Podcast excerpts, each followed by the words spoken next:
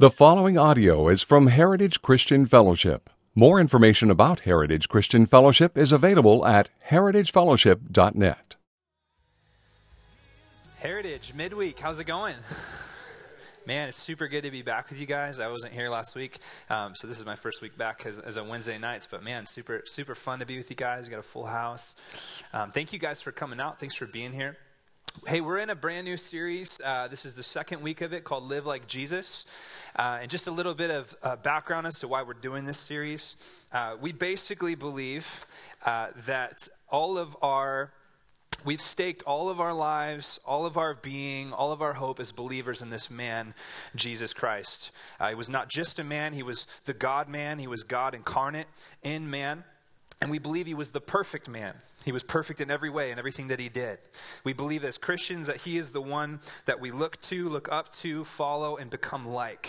It says in the Epistle of John, it says, "Beloved, we are God's children now, and what we will be has not yet appeared. But we know that when he appears, we shall be like him." Like who? Like Jesus, okay? So the whole point of this series is that as Christians, to grow as Christians is to become more like Jesus. So we're going to spend the whole next season, every Wednesday night, if you guys continue to join us, diving into the different things that made Jesus, Jesus. Because we want to ultimately, as Christians, become like him. And so last week we looked at how to disciple like Jesus, and Jeremy did a fantastic job. I went back and listened to that on the podcast. And tonight we're going to actually learn about how to teach like Jesus. So are you guys ready for that? Are you excited? Okay, let's pray, and then we'll get into the Word. I'm going to invite you guys to pray for me really quick because I need it. So if you could take 10 seconds, pray for me, and then pray for your own heart to receive the Word, and then I'll pray and we'll get going.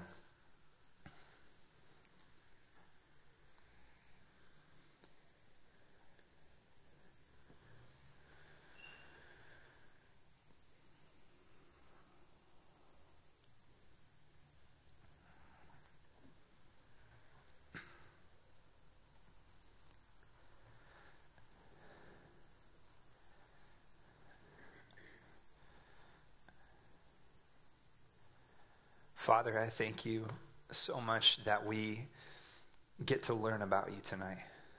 That Jesus, we get to hear about your life. This isn't about my thoughts or my ideas, Lord. This is about beholding you, looking at you, reminding ourselves of all that you were, Christ, and how you walked and how you lived and how you talked. And tonight, Lord, as we ask the question, how did you teach? And how can we teach like you taught? Lord, what a humbling question to ask. Because God, we know that we can't teach like you. Because we're not God. We're fallen humans with fallen perspectives, Lord. But we want to learn how you taught so that we can see how marvelous you were. Lord, we want to learn to be like you in the way that we communicate the gospel, in the way that we love people around us, in the way that we instruct people around us in the word. So Holy Spirit, we need your help tonight to discern these things. Our minds are fallen, but our hearts are made new. And we just pray, Holy Spirit, that you would lead us and guide us in all wisdom and all truth tonight for your glory, Christ. We want to see you glorified in the preaching of the word tonight. We want our hearts to be bowed before you by the preaching of your word. We want repentance, God. We want you to be made much of by the glory that is seen in the word. And we pray for that tonight. Bring power in this place, we pray. In Jesus' name, amen. Amen. Hey, turn to your neighbor really quickly and tell that person that you are a teacher. Okay, now turn to your other neighbor and tell the other person you are a teacher too.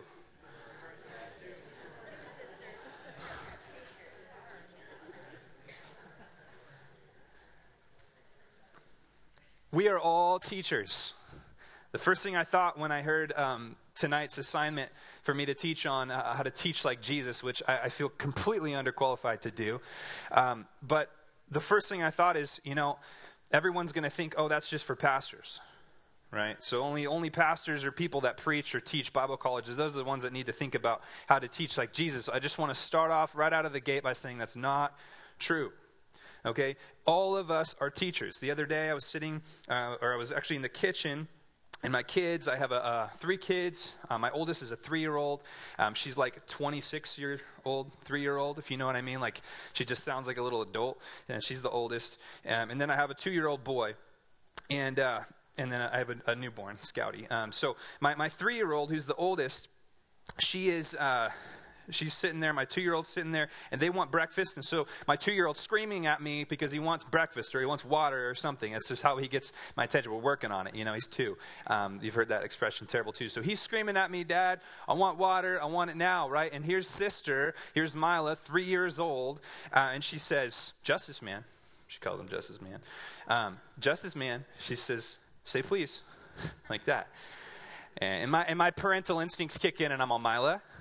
Don't be bossy, right? Don't be the older sibling stereotype that everyone expects you to be. And I can't believe she said this. She goes, I'm not bossy. I'm a teacher. I'm like, what do I say to that? I mean, where do I go from there? I can't say, I'm like, okay, you're right. I stand corrected. And she's so right. My 3-year-old daughter is a teacher. She has influence over her little brother. Her little brother, who's 1 year younger, follows her everywhere. He does everything she does. If she yells, he yells. If she asks for something, he asks for something. He looks up to her immensely. And she has a level of influence over his worldview that's actually somewhat terrifying, because she will teach him things that he probably doesn't need to know, and will teach him things wrong, right? But that's just the reality. So all of us, every human being in here, has a level of influence. Everyone is a teacher. Everyone is a communicator. And listen, every one of you is shaping someone's worldview. Every one of you, whether you know it or not, is responsible for shaping how someone thinks about the world, how someone thinks about God. That's important to understand right out of the gate. Now, as believers, we all have the command. We all have a responsibility to teach one another. Okay, it's not just the pastor's job. It's not just the Bible teacher or the scholarly teacher's job to preach the word. It's actually everyone's. Paul commissions Timothy of this in 2 Timothy 4:2. He says, preach the word. Be ready in season and out of season. Reprove, rebuke, exhort with complete patience and teaching. So we're all commanded to teach. In 1 Peter 2:9, the apostle Peter says, you are a chosen race, a royal priesthood, a holy nation, a people for his own possession, that you may proclaim the excellencies, again, that you may proclaim the excellencies of God, of the one who has called you out of darkness into his marvelous light. What Peter is unpacking there is the reality that as Christians in the new covenant, we are a kingdom of priests. That means that no longer do we need to look only to professionals or to the Levites or the tribe of Levi to minister to us. Because Jesus came, now as the church, we are all ministers of one another. We are all priests. We are a kingdom of priests, and as such are required and called to preach to one another, to preach to our kids, to teach our spouses, to teach our friends, to teach our siblings continually and constantly, in season and out of season. Amen? Okay, got that out of the way. So, if we can agree on the fact that we're all called to teach, who better to resource and to observe than the greatest teacher who ever lived? You say, Sam, that's a bit dramatic. You're just saying that because you're a Christian. Was he really the greatest teacher who ever lived? Well, let's think about it. Jesus in the Gospels drew massive crowds, if you want to gauge it that way.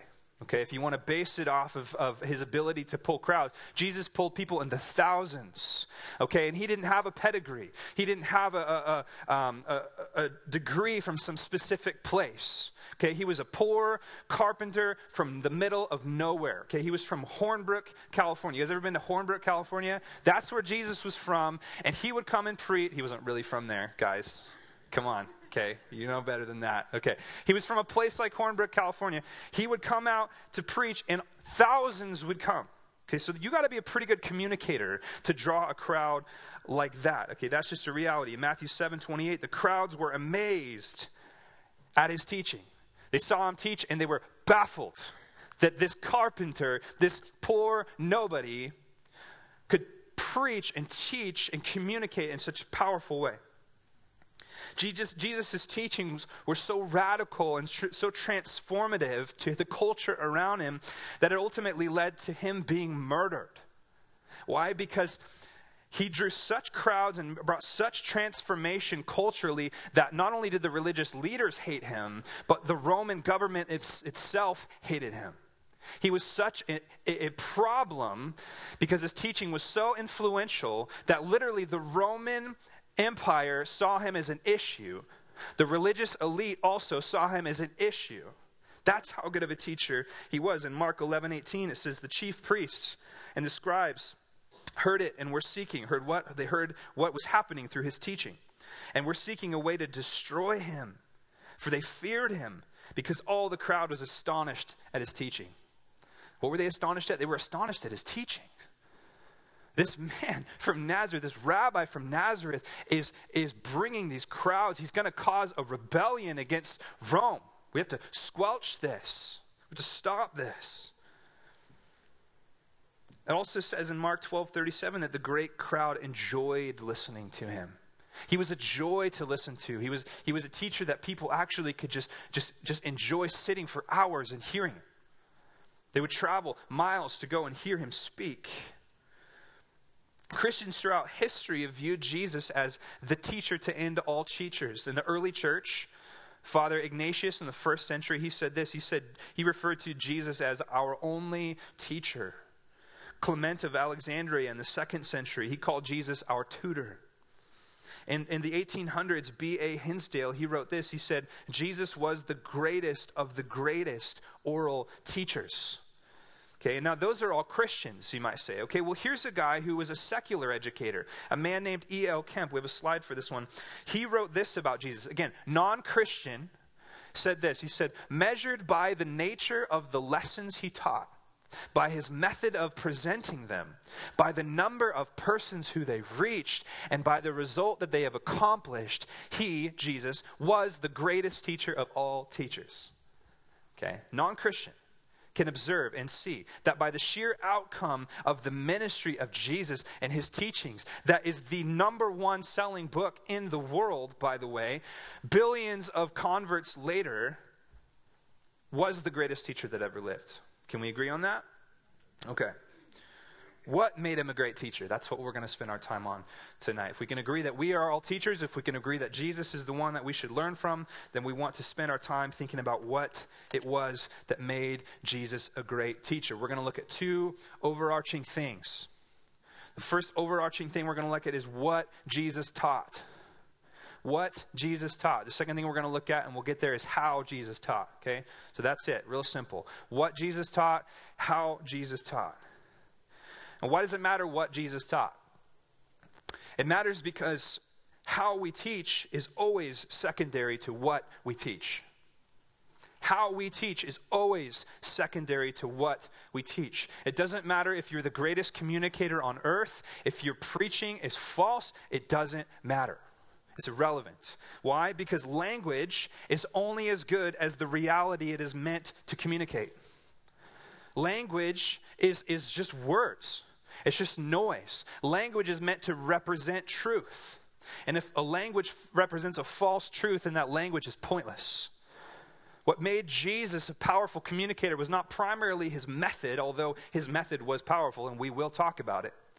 What made Jesus a powerful communicator was what he said. It was what he said, not how he said it. It was what he said. The power was in what he delivered, not in how he delivered it. So what was it about what Jesus said? What was it about what he said that was so groundbreaking that caused the Sanhedrin to see him put to death? Well, the first thing is that Jesus didn't teach theories and he didn't teach philosophies. He taught reality. Jesus didn't teach theories. He didn't teach philosophies. He taught reality. He preached from this unique point as the author of all creation.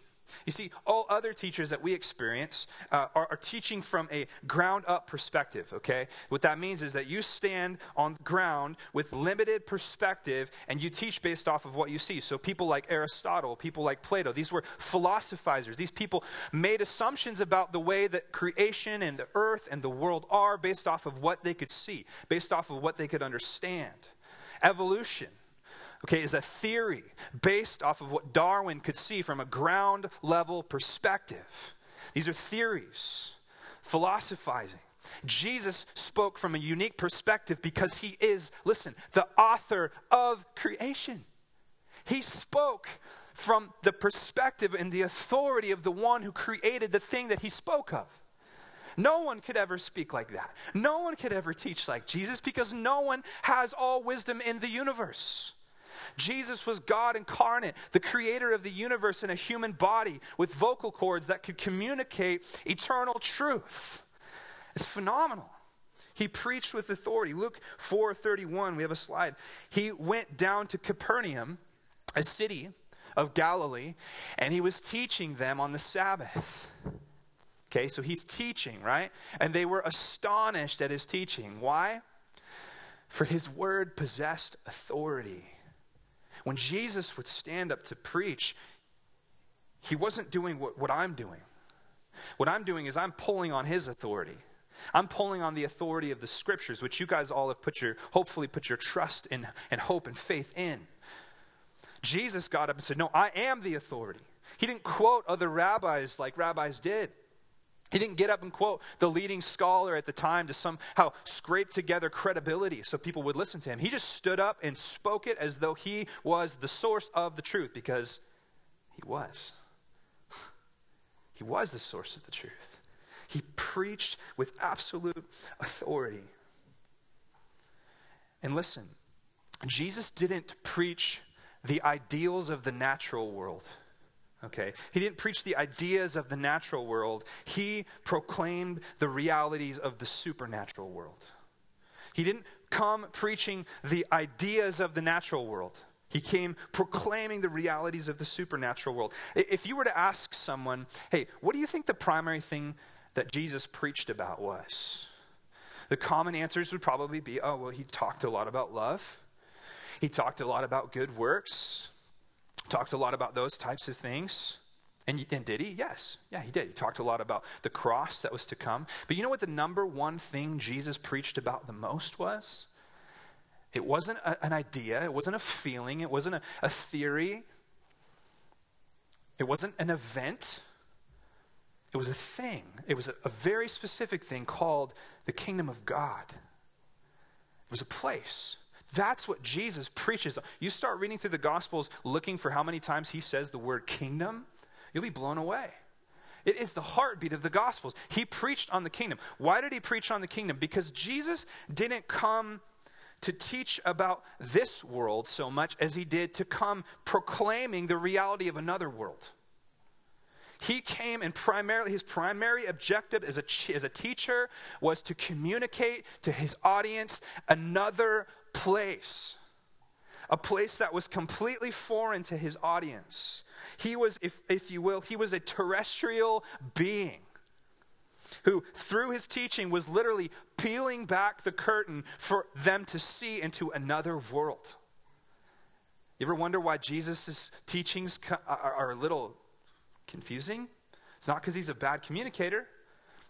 You ever wonder why he preached and people would hear it and then walk away upset or offended? It's because he was literally preaching about another world. Another world that they could not understand. That was ultimately Jesus' primary focus, was proclaiming the kingdom of God. And it was hard. Listen to what he says in Mark chapter 4, verse 30. He says, "What shall we say the kingdom of God is like?" In other words, he's saying, how do I describe to you guys what this world that I'm from is like? The heavens, the kingdom of God. How do I describe it to you? Or what parable shall we use to describe it? How? How do I describe to you a place that you've never been? That'd be like if I came from another planet and I said, oh, there's colors there that you guys have never seen. How do I explain those colors to you? How do I explain the realities there if you have nothing, no point of reference to understand those?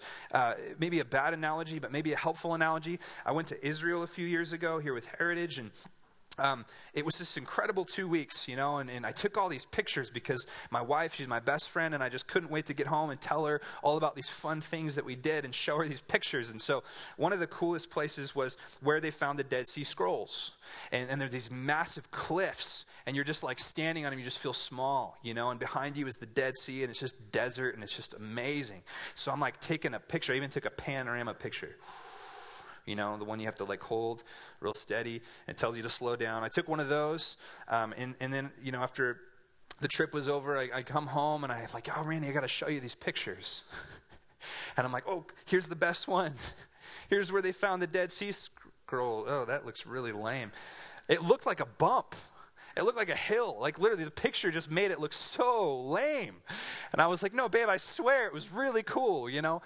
Same thing happened this summer. I went backpacking and we just saw some spectacular stuff and I took pictures of it. And then I come home and I try to show the pictures and I'm like, it just doesn't look very good. Jesus is saying, what shall we say? The kingdom, what parable can describe the kingdom of God? What parable can describe this other world? How can we possibly unpack it with language?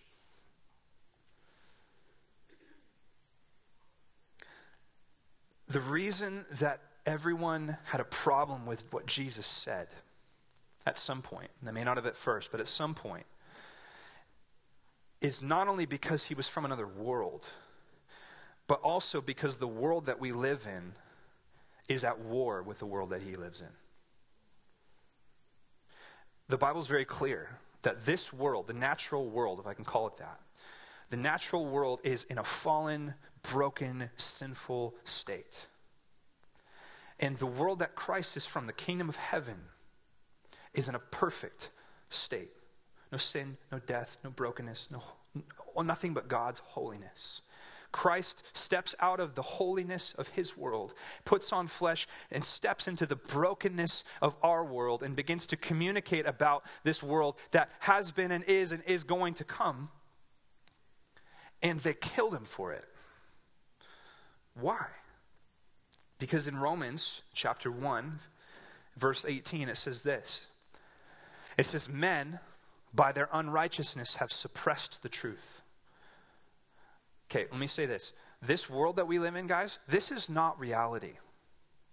Now, you may watch a reality TV show that is full of adultery and full of murder and full of disgusting things. And someone say, why do you watch that garbage? And you might respond and say, oh, it's just real life. No, it's not. The Bachelor, it's not real life. It's garbage. Okay, a dude sleeping with multiple women to see who he's going to marry, that is not reality. That is a sinful, broken, twisted world. I'm sorry if you love that show.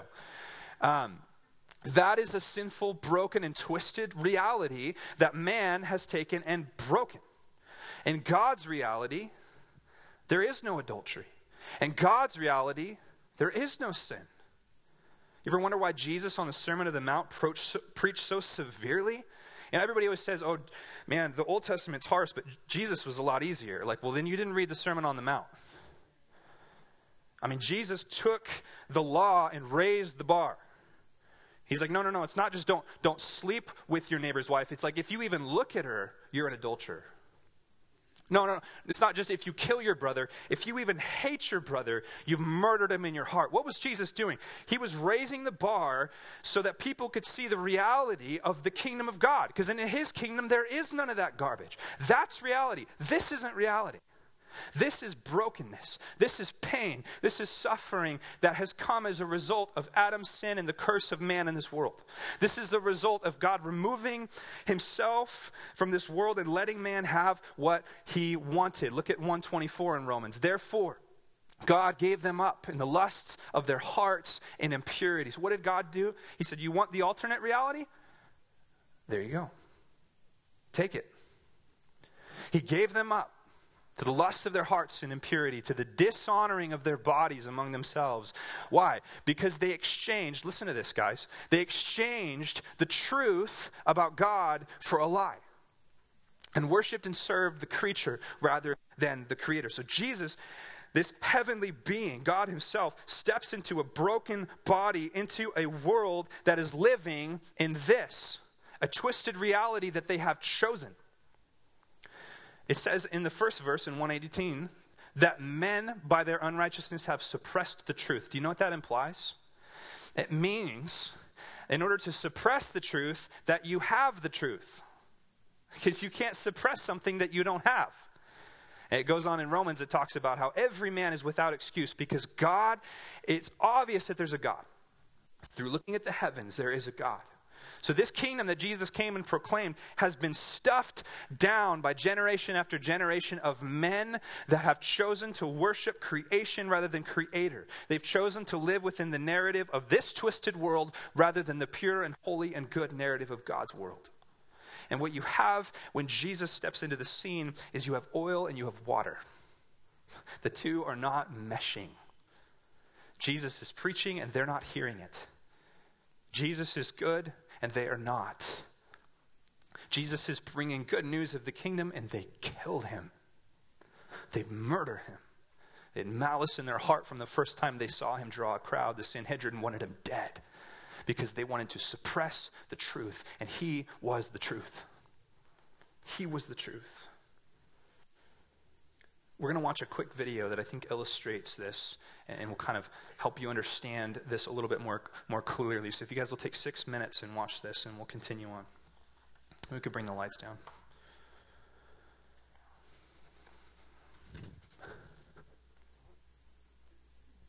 So in the Bible, the ideas of heaven and earth are ways of talking about God's space and our space. So I understand our space really well. We live here. There's trees, rivers, mountains.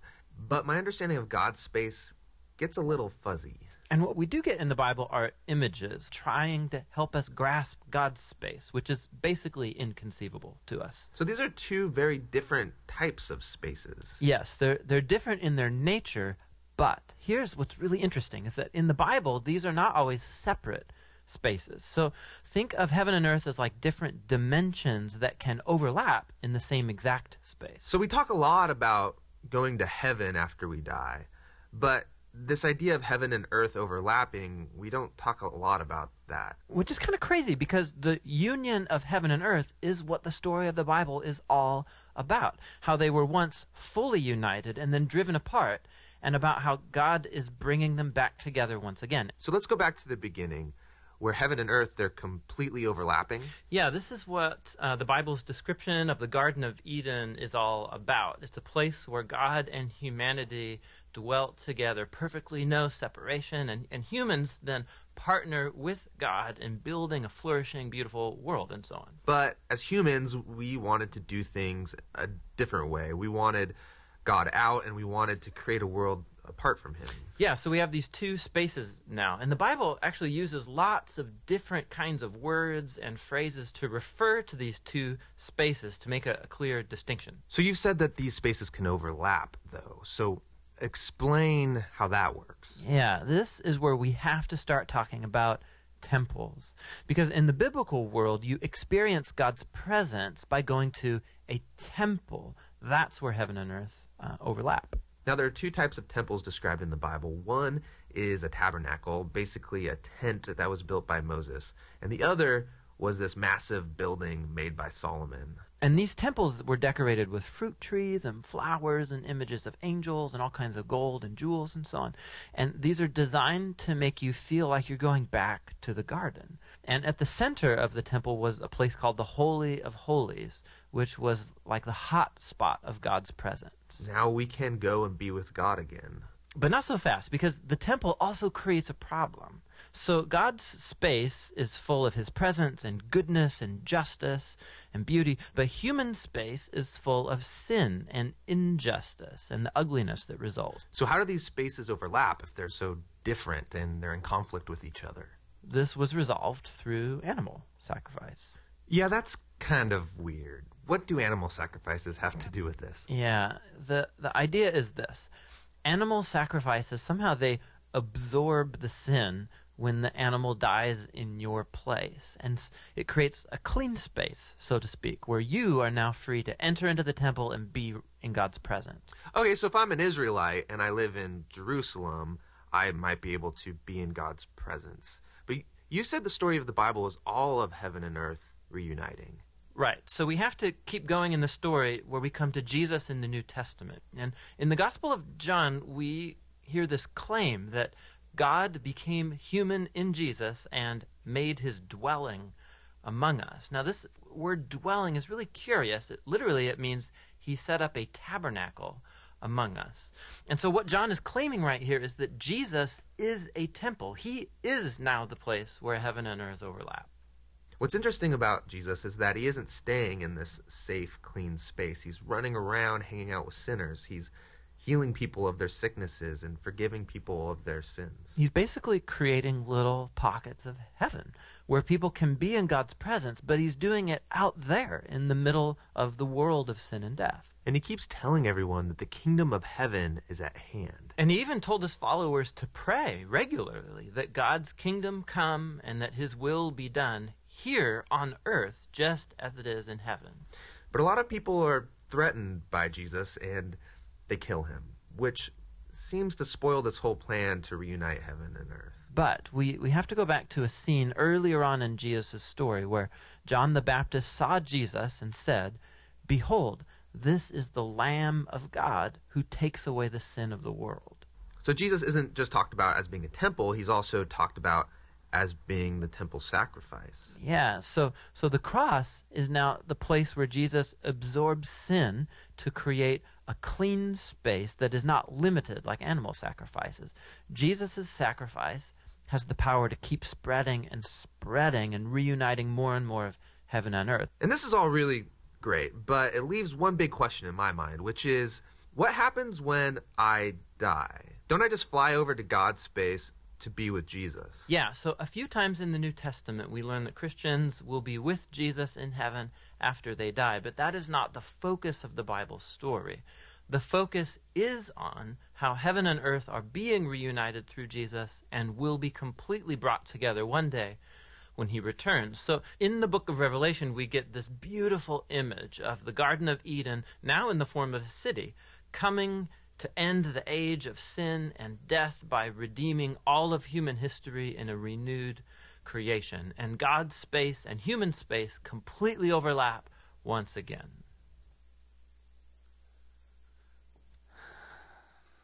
Is that cool or what? The first time I watched that, I just watched it again because I was like, that's so cool. And we could bring the lights back up, guys. That's essentially what's happening here. When Jesus is preaching, okay, he is bringing kingdom, he is bringing heaven into this earth, into this natural world. In so many ways, they're not ready for it.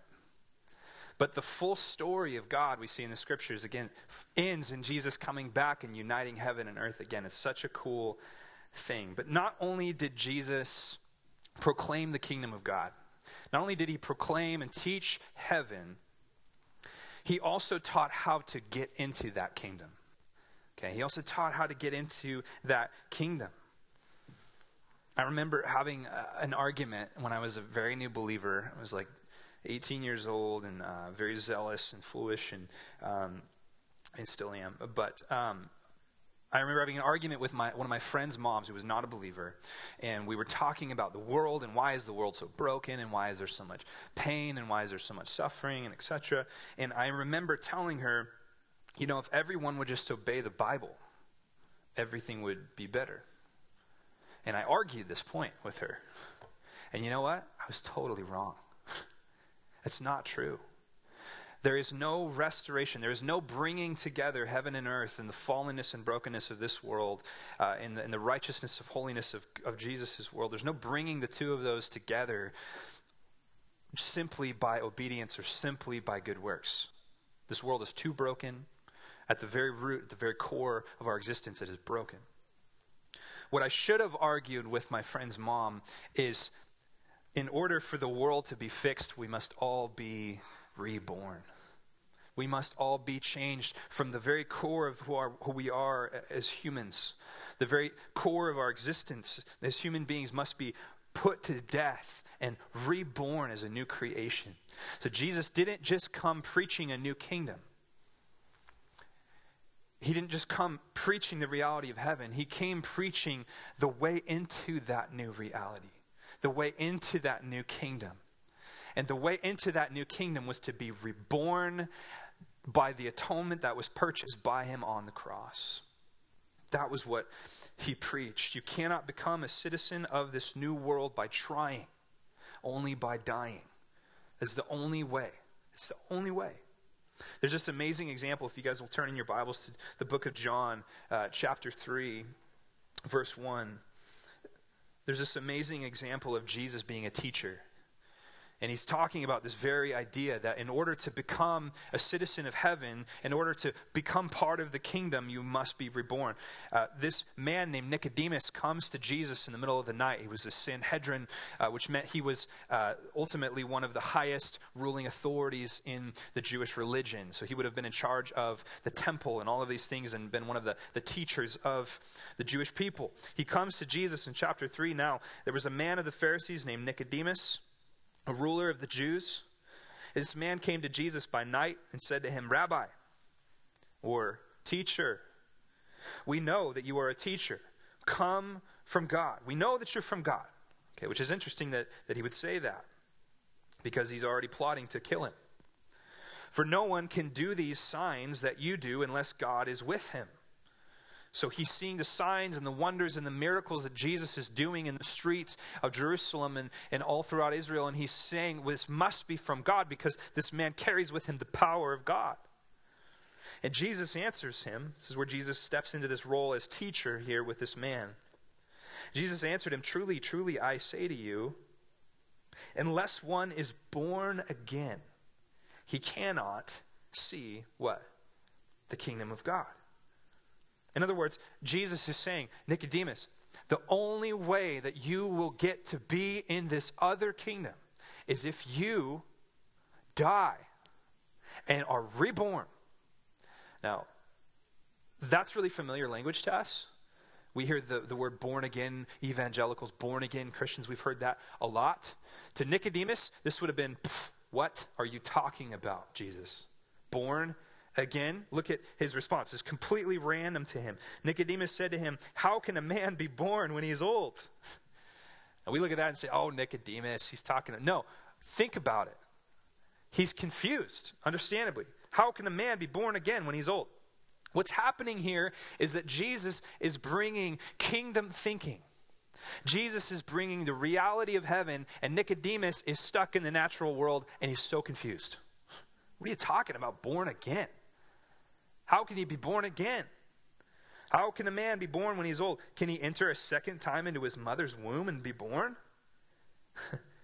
And Jesus answered, "Truly, truly, I say to you, unless one is born of water and the Spirit," okay, referring to the natural world and the supernatural world, "unless he's born of a mother and then born again of the Spirit, he cannot enter the kingdom of God." He says, "That which is born of the flesh is flesh, and that which is born of the Spirit is spirit. Do not marvel that I said to you, you must be born again." Don't trip out on that, Nicodemus. It's not weird. It's only weird because you're stuck in this broken world and you don't understand spiritual things. "The wind blows where it wishes. You hear its sound, but you do not know where it comes from or where it goes. So it is with everyone who is born of the Spirit." Nicodemus, still confused, okay? He said to him, "How can these things be?" And Jesus answered him, this is kind of a dig. Are you not the teacher of Israel? Aren't you like the Pope? Aren't you like responsible for like teaching all the people that believe in your religion? And you don't get this? Like, aren't you a master of the Old Testament? Because, see, Jesus knew what was concealed maybe for them at this time. Jesus knew in the Old Testament. He saw it clear that what he was about to say was already in the Old Testament. He's like, "How do you not get this, Nicodemus? Are you the teacher of Israel, yet you do not understand these things? Truly, truly, I say to you, we speak of what we know and bear witness to what we have seen, but you do not receive our testimony. If I have told you earthly things and you do not believe, how can you believe if I tell you heavenly things? Jesus is being very patient here, and he's explaining again, and he's explaining again, because that's what good teachers do. But Jesus knows the reality that he is talking to a brick wall. You know why? Because Nicodemus has not been born again. Nicodemus is born of this world, not born of the Spirit. And unless he is born of the Spirit, he cannot understand spiritual things. This is called Christian regeneration. This is core to what we believe. That when we get saved, not only are our sins paid for, but we are born again as new creations, as new citizens of a new kingdom.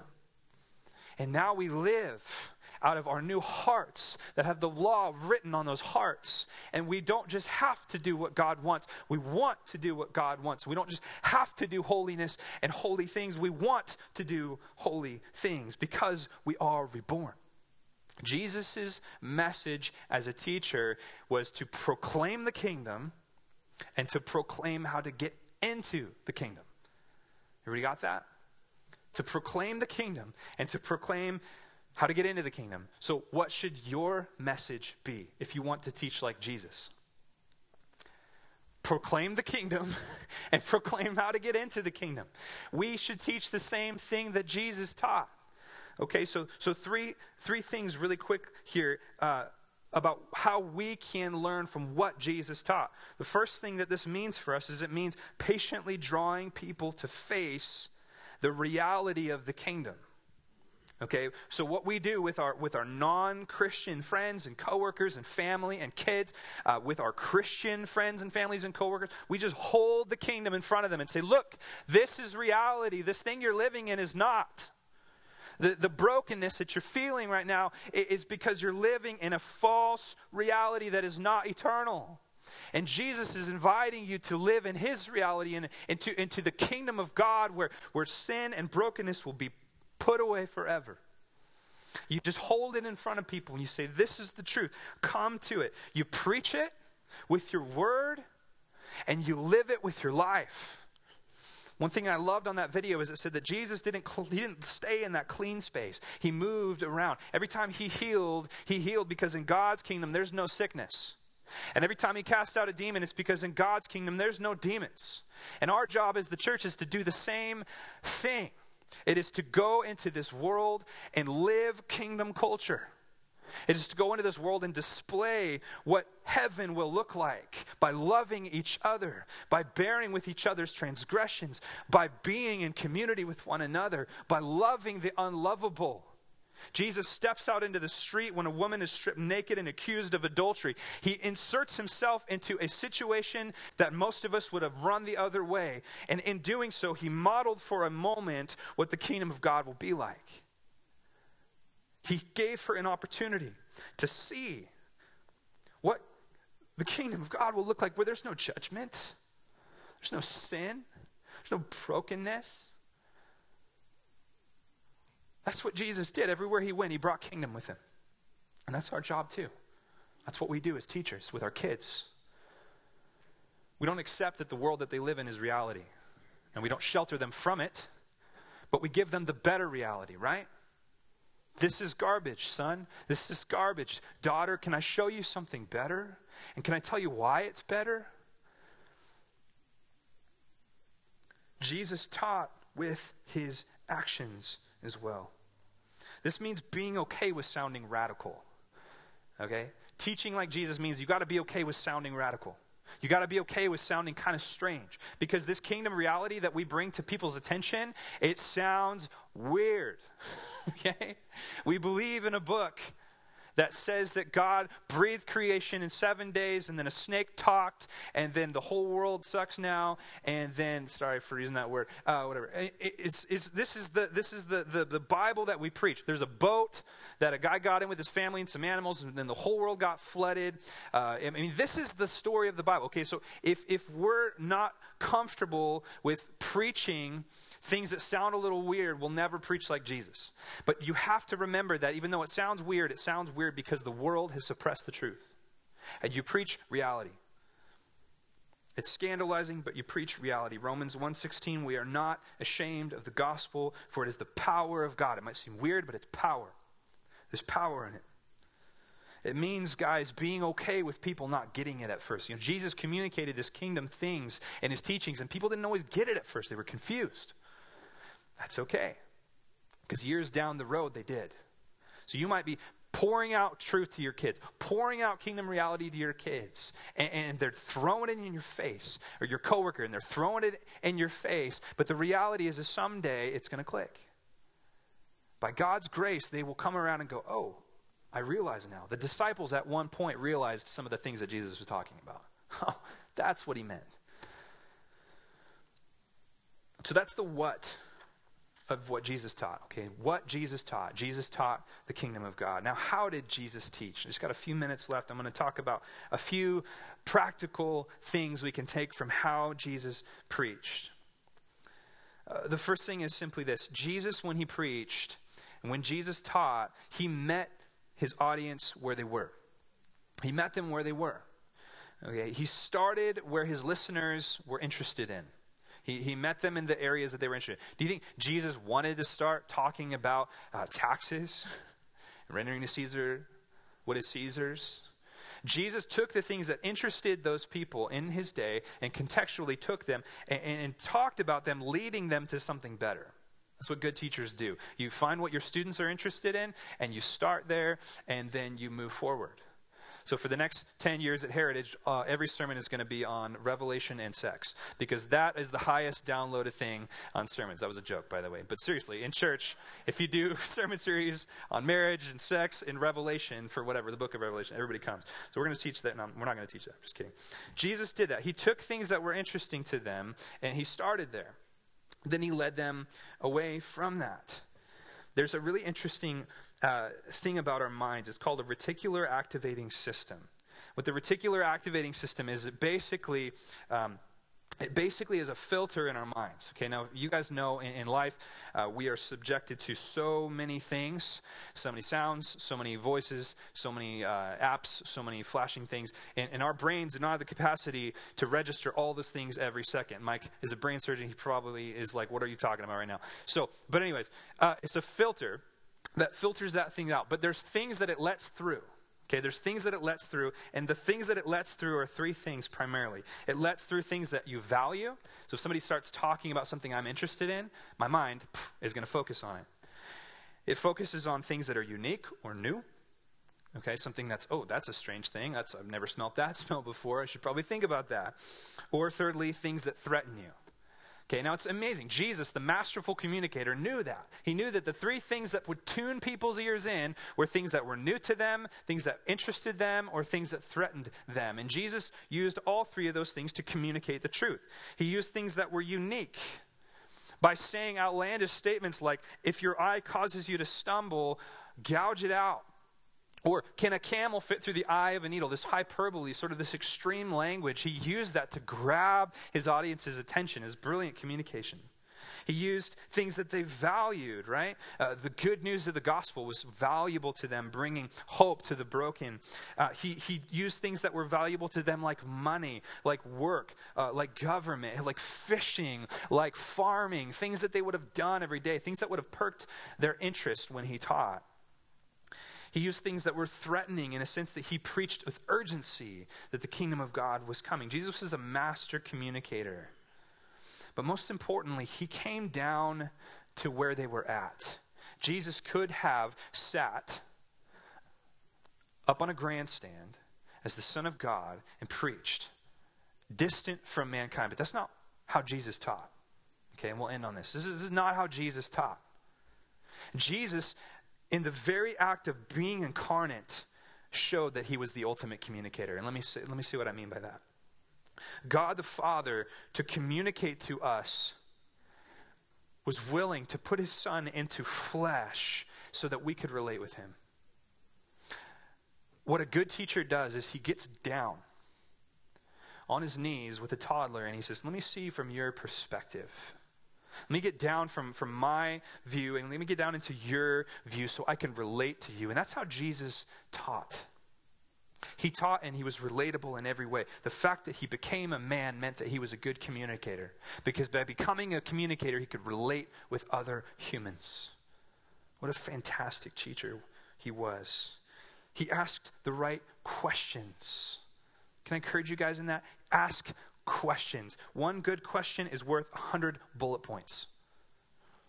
The right question at the right time can access more in someone's heart than 20 sermons or 20 lectures, especially with your kids. The right question. Jesus asked all kinds of questions. In fact, he asked like 167, something right around that number, about 167 questions he asked. His teachings were fluid with questions. But he didn't just only ask general questions, which he did. He also asked specific questions. He asked questions like, who do they say that I am? General question. Well, this, some say you're John the Baptist, some say you're this, some say you're that. Okay, who do you say that I am? Kind of leans in. He says, who do you say that I am? And Peter pipes up and says, Christ, Messiah, Son of the living God. Right? Jesus asks Peter again, do you love me, Peter? Personal question. He doesn't launch into a sermon about how if you love God, then you feed his sheep and yada, yada, and break down all the different words for love. He doesn't do that. He just says, Peter, hey, do you love me? Oh, yeah, Lord, I love you. Okay. Peter, do you love? He asks him three times. The right question accesses so much in people's heart. One of my favorite questions Jesus asks is when the masses had just left because he was teaching about eating his body. That was a little too much for them, apparently. The masses left, and he leans into the disciples, and he says, hey, are you guys going to leave too? And Peter again, where else can we go? You have the words of eternal life. He asks a question, and by asking the question, he accesses what's really in the heart of his students. It's an incredible skill. We would do well to speak less and listen more, and ask questions that draw our students into personal reflection. It does no good, listen to this, it does no good to insert knowledge into a heart that is not right. We must first address the heart, and in order to address the heart, we must first see its true contents. Jesus asked the right question so that he could see into the heart of that man and address it. Perfect example, the rich young ruler. Go sell everything you have. The rich young ruler went away sorrowful. It exposed the heart contents of that student immediately. And lastly, Jesus knew his audience. He knew his audience. Jesus didn't teach the same way to every person. To the poor and to the broken, he preached the riches of God's kingdom. To the sinners, he preached forgiveness through repentance. To the religious, he preached harshly against their self-reliance. To the apostles, he preached with great specificity. He preached about stewardship and his most important theological truths that he wanted them to teach. Jesus preached with compassion. And he was not the man on the street corner shouting the same phrase to every car that went by. He spoke truth into people individually in specific ways. And he took the time to hear them and to love them, and to preach to them in a way that showed that and reflected that. So what is our calling as little Christs, as Christians, as little Christ, trying to be like Jesus, trying to teach like Jesus? It's just simply this. Bring the kingdom of God to bear. Bring the kingdom of God to bear in people's minds and people's lives. Tell them the way into the kingdom, that they may be reborn by the good news of the gospel. Bear with them patiently. Teaching takes time. It takes effort. Amen. Father, I thank you for Jesus. I thank you so much that we have the ultimate example. That we don't have to wonder what it is to be perfect, because Jesus, you were. I thank you that we don't have to bumble around trusting and trying to copy people that are fallen and broken, because we have you, Christ, the perfect example. And Jesus, we want to live in the reality of your kingdom. We want to put away the twisted and false ideals of this world and have our mind transformed by the renewing that the word brings. We want our thoughts to be your thoughts. And God, we want your kingdom to come here as it is in heaven. We want it to come through us. We want it to come through the teaching of others, to come through the good works of this church, to come through the love that we have for each other and for the community. We want your kingdom to be seen. We long for the day when you will be on the throne of this world. But for now, help us, Jesus. Help us to do as you did, to bring heaven to Medford. In every conversation, may it be seasoned with salt. In every relationship, may they see your goodness in us. Lord, we just love you. In Jesus' name, amen. Amen, you guys. Next week, we're going to look at how to pray like Jesus. It's going to be a great teaching, so come on out.